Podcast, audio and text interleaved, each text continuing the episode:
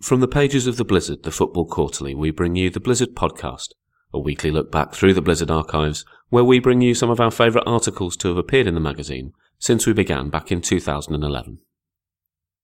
In episode 16, we look back to Against Sanitised Football by Alexander Shea, first published in issue 17 in June 2015. It is awful, jarring, the equivalent of a scraping fishbone stuck in a football fan's gullet.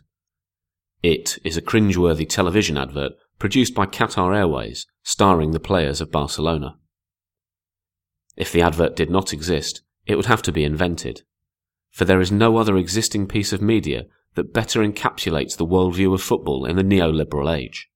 It is 40 seconds of distilled ideology at its purest. The advert begins by zooming in on a mystical, Neverland like FC Barcelona island, an island taking the form and colours of the Blaugrana crest. On this island, Lionel Messi and co arrive at a glass behemoth of an airport. It is one of those hyper-modernist airports, a transparent, shimmering structure of flowing glass so universal in its blandness that it could belong to any country. The sort of airport you would insert into your modernist utopia in Sim City. Messi and the gang, seemingly alone in the airport, roll up to the check-in desk in their rock star gear. Behind the players lies a void of squeaky clean airport marble, like a hospital for rich people.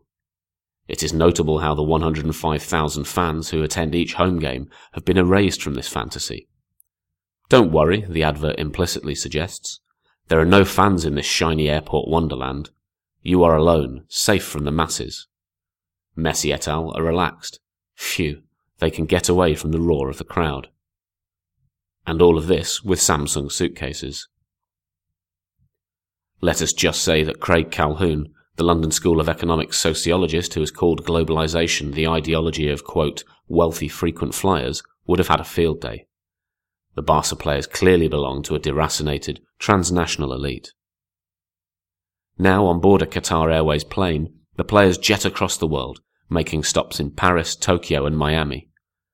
At each location, they enter party mode, rejoicing in a World Cup like carnivalesque atmosphere in which everyone dances along smiling and in which each time there is a noticeable lack of football. I wonder what Barcelona's socios, the members of the club, made of the advert. Of all clubs in European football, Barcelona has always been identified as a bastion of identity politics, its footballing kernel inseparable from its left-wing collectivist politics forged during the Spanish Civil War. Particularly as the club has such a strong historical connection with anarchist political philosophy, I think Barcelona's socios might feel uncomfortable swallowing their Qatari medicine. The club, as Sir Bobby Robson put it when in charge of the team, is, quote, the invisible army of Catalonia, displacing its claimed political nationalism and anti-Madrid sentiment into sporting battle. So intense are the emotions stimulated by the club that the board is having to expand the cemetery adjacent to their stadium so that more fans can rest in perpetuity next to their home. How depressing it is to see the club allow its image to be manipulated so vulgarly in the pursuit of profit. Barcelona is supposed to mean something, to be a shared emotional space in which a chronology rooting back to the 1930s is evoked and celebrated. It is not supposed to be a commercialist utopia we can all fly to. In an age in which the largest football clubs, such as Barcelona, Real Madrid, or Bayern Munich, resemble transnational corporations by commodifying their brand in international markets, a sea change has taken place in clubs' identities. Football clubs are sanitizing their self-images, removing emphasis from the political narratives that previously gave their teams meaning. Football has never been just about football. When 11 players take the field for your side, they become the embodiment of the imagined community. As the political scientist Benedict Anderson argued, in large societies in which we will never meet the vast majority of those who claim the same identity as us, a Frenchman from Paris cannot meet all his fellow Frenchmen, a sense of community is produced not by face-to-face interaction, but in a collective imaginary in which all members imagine themselves as a single community. This imagined community is reaffirmed in a shared chronology of the nation, with events such as 1789, 1848, 1914, or 1968 providing a common narrative of identity. In a postmodern society in which we all have plural identities, I am a Tottenham Hotspur supporter, a Radiohead devotee, a university student, a middle class boy from a working class family, a Brit raised in Brussels, there are no longer hold all identity frames like class, religion, or the dichotomy of civilization versus barbarism that act as nodal points for our identities. We no longer live with shared experiences. Not all kids now go to Butlins on holiday or undergo military training together. Football matches on television or in person at the stadium thus offer one of the sole devoted time slots in which society is experiencing the same event at the same time. In the latest World Cup, 88.4% of Dutch people watched their national team's victory against Chile. 82.1% of Belgians watched their national team beat South Korea. 81.3% of Greeks saw their team defeat Cote d'Ivoire. It's a lot easier to imagine and invest emotionally in 11 men as the embodiment of our nation than it is to rationalize abstractly that that bloke from 300 miles away, whom we will never meet, is also a member of the we. The psychological dynamics of football stadiums result in clubs becoming lightning rods for charged political identities. With the alienation of industrialist society, in which the division of labour means that we compartmentalise our professional and personal lives and rarely find ourselves together in a substantial grouping of our colleagues, football stadiums offer a unique social function. They become an emotive space in which the crowd can take on a singular voice in their chants, a process that the psychologist Gustave Le Bon called the de-individualization of society. As Le Bon showed, when individuals are in groups, they lose their inhibitions and are more willing to flout social norms. As a result, football stadiums provide a seemingly enchanted space in which the norms of the current political order can be suspended and, furthermore, resisted. When Lechia Gdansk played Juventus in the 1983 European Cup Winners' Cup in Gdansk, football became the site of ideological transformation. With the President General Jaruzelski having banned Solidarność, the Polish anti-communist shipworkers movement, 16 months prior to the game, the match took on significance when it was announced that Lech Wałęsa, who had recently been released from jail, would attend. The leader of Solidarność and the subject of a smear campaign by Jaruzelski, Wałęsa maintained a real fear that he would be booed by a crowd won over by regime propaganda, an act that would have represented the symbolic death of Solidarność. Instead, as the game reached half-time, a cry of Solidarność, Solidarność, Solidarność reverberated around the stadium. As the home team manager Jerzy Jastrzębowski recalls, we were in the dressing room at half-time when we heard it, and it sent shivers down our spines, the whole ground singing Solidarność. State television was so concerned about the ramifications of the chanting on public opinion that it delayed the broadcasting of the second half for six minutes. When the game finally came back on, it was broadcast without sound. The symbolic authority of the regime had been compromised.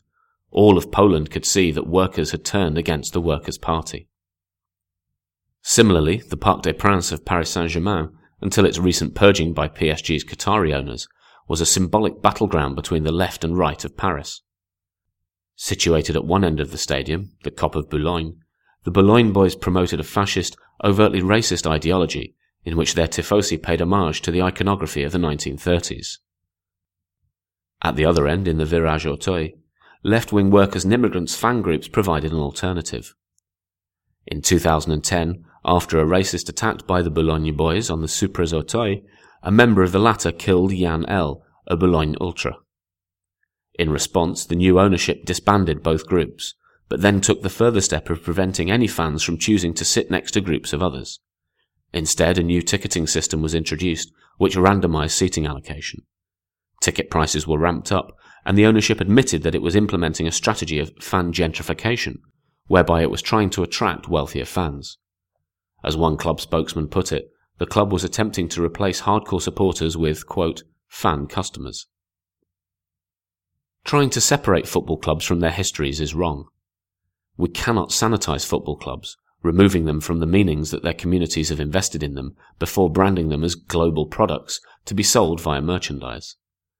I am reminded here of the Argentinian political theorist Ernesto Laclau's theory of the role of the empty signifier in neoliberal capitalism. Laclau argued that in order to amplify their market appeal, brands would empty themselves of their controversial significations their political roots, and market themselves using bland catch-all terms with which anyone could associate. When Barcelona markets itself abroad as Més que un Club because it shows solidarity and the value of passion, one has to resist the temptation to yawn.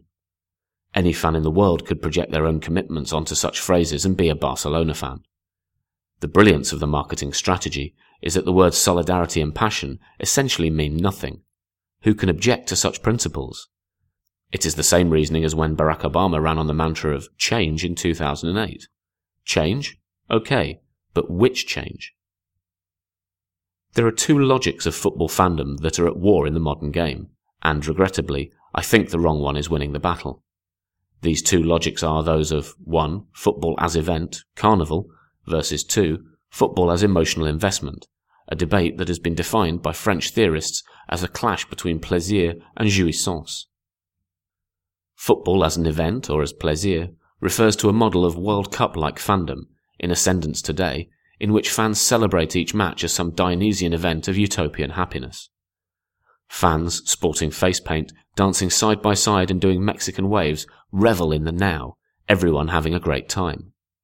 Football becomes a site of consumption, indistinguishable from going to the cinema or a nightclub, with the point being to consume happiness via beverages, merchandise, and gleeful dancing. There is nothing inherently objectionable about the model, apart from the fact that it is a. incredibly conservative, as it uses a mass event in the manner the state wishes us to, to enjoy ourselves, consume, and forget issues of political contention. No example is better than this than the 2014 World Cup in Brazil, in which the government was more than happy to ignore social protests, placing emphasis instead on the euphoric imagery of fans dancing side by side while getting drunk on the Copacabana. B quite frankly, really boring after five minutes. Where is the meaning in a dramatic narrative in which everyone gets on? Does Switzerland versus Switzerland get your juices flowing? The second model of fandom is that of football as emotional investment, or jouissance, the latter loosely translated as taking pleasure from suffering. This is not meant in some sadomasochistic Nietzschean sense, but rather in a more quotidian context. Any hardcore football fan will tell you that a goal scored in the 94th minute of a nail biting, frustrating game leads to greater emotional arousal than a goal scored after 10 minutes. It is because pleasure that is produced as a result of suffering, of 93 minutes of internally whispering to ourselves that a draw would not be that bad, or self talk, acts as a release from tension, providing an infinitely more aroused high than a straightforward win.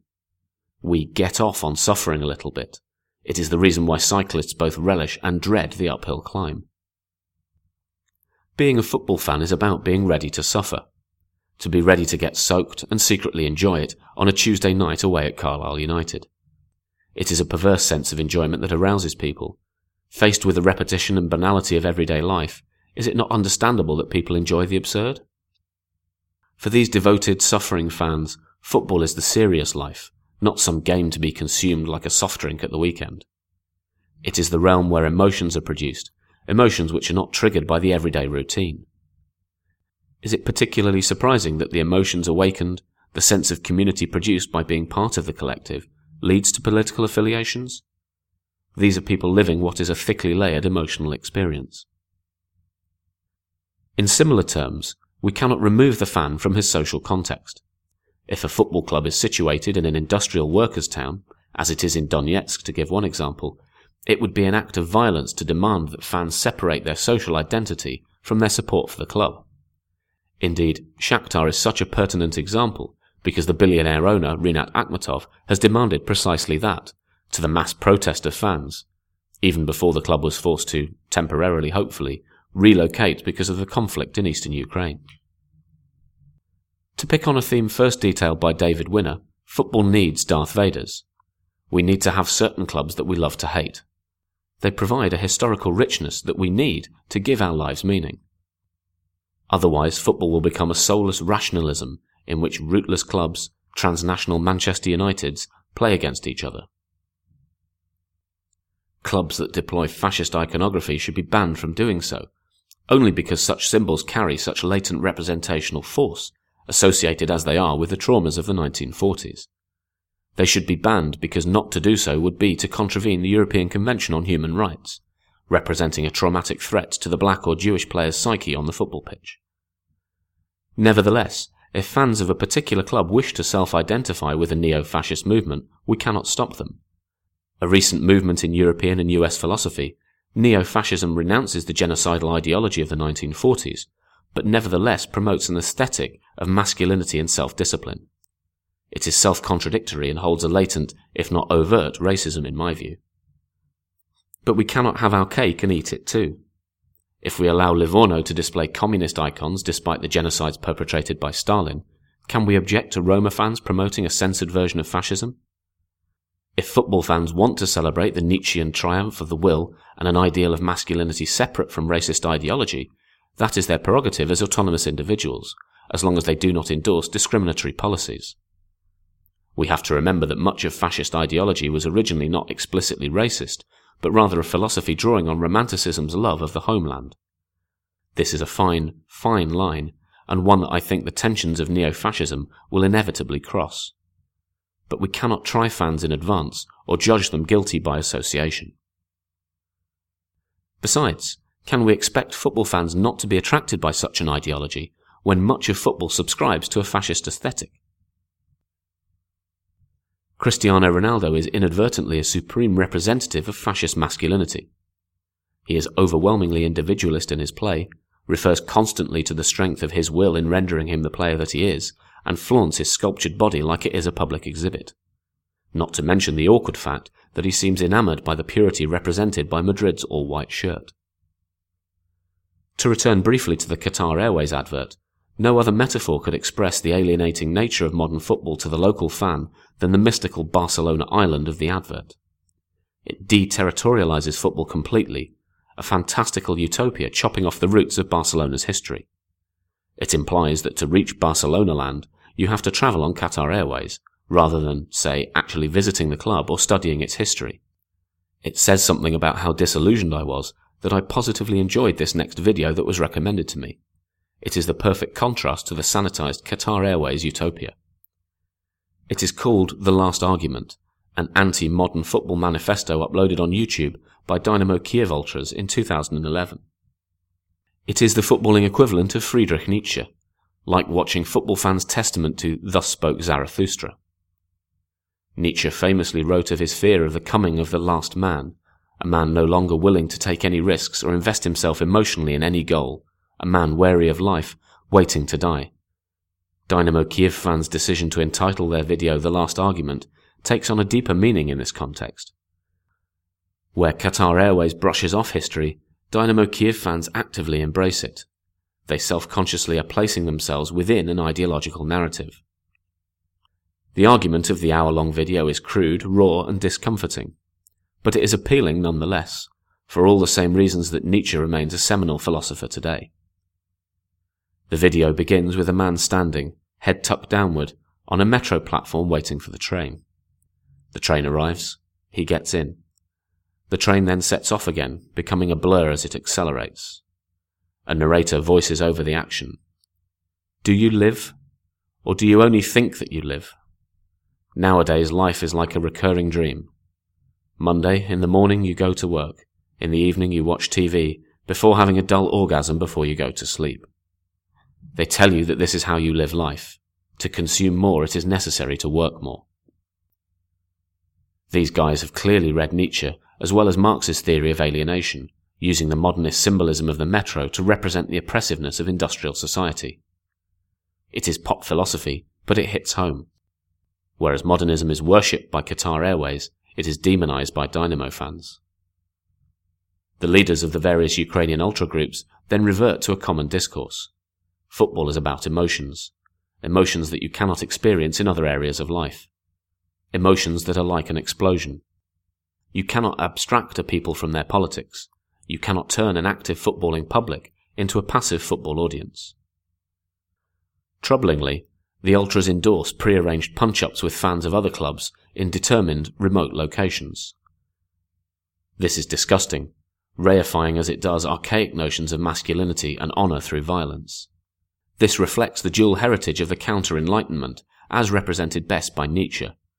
Railing against the rationalist philosophy of the French Lumiere, counter-enlightenment philosophers stress not only the primacy of emotions, but also implicitly endorsed violence. While I am of the opinion that humans need to have some medium in their life where they can channel aggression, through playing football, boxing, or whatever, it is not desirable that such anger is expressed through mass beatings. Nevertheless, even if expressed in inappropriate terms, their clubs truly mean something to them. The team is a pocket of anti establishment ideology, a critical site of resistance to the dominance of the everyday. There is a romanticism about Dynamo that you will not find on Barcelona Island. I know which side I will be gunning for. Which is why I am calling for football clubs to reclaim their identities, as particular and local as they may be. This could be done by publishing less airbrushed histories of their clubs, a lesson Real Madrid's directors would be wise to learn after producing the mother of all whitewashings, naming stands in the honour of their supporters, reserving seats for working class fans, refusing to taint their matchday shirt with gambling sponsorship, providing fans with a stake in their club, or advertising themselves internationally as the team of left wing progressives. It will not make money, but it will mean something. For at the moment, clubs are moving towards becoming rootless, even soulless entities. Entities obsessed with money rather than meaning. Entities that know the cost of everything, but the value of nothing.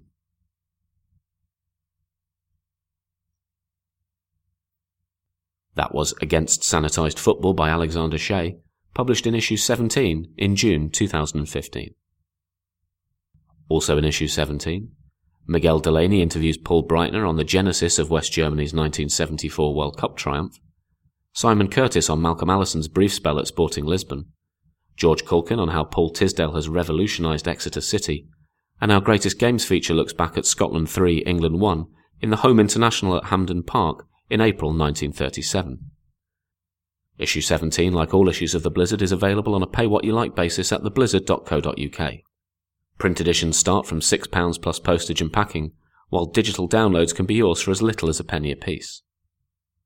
Don't forget that you can subscribe to the Blizzard podcast through a range of audio outlets, including iTunes, SoundCloud, Stitcher.com, and TuneIn Radio. We produce new episodes weekly on Wednesdays, and if you've been enjoying our output so far, help us spread the word by recommending us to a friend. If you have any comments, suggestions, or feedback about these podcasts, you can email us, podcast at theblizzard.co.uk, or find us on Twitter at blizzard, B-L-Z-Z-R-D.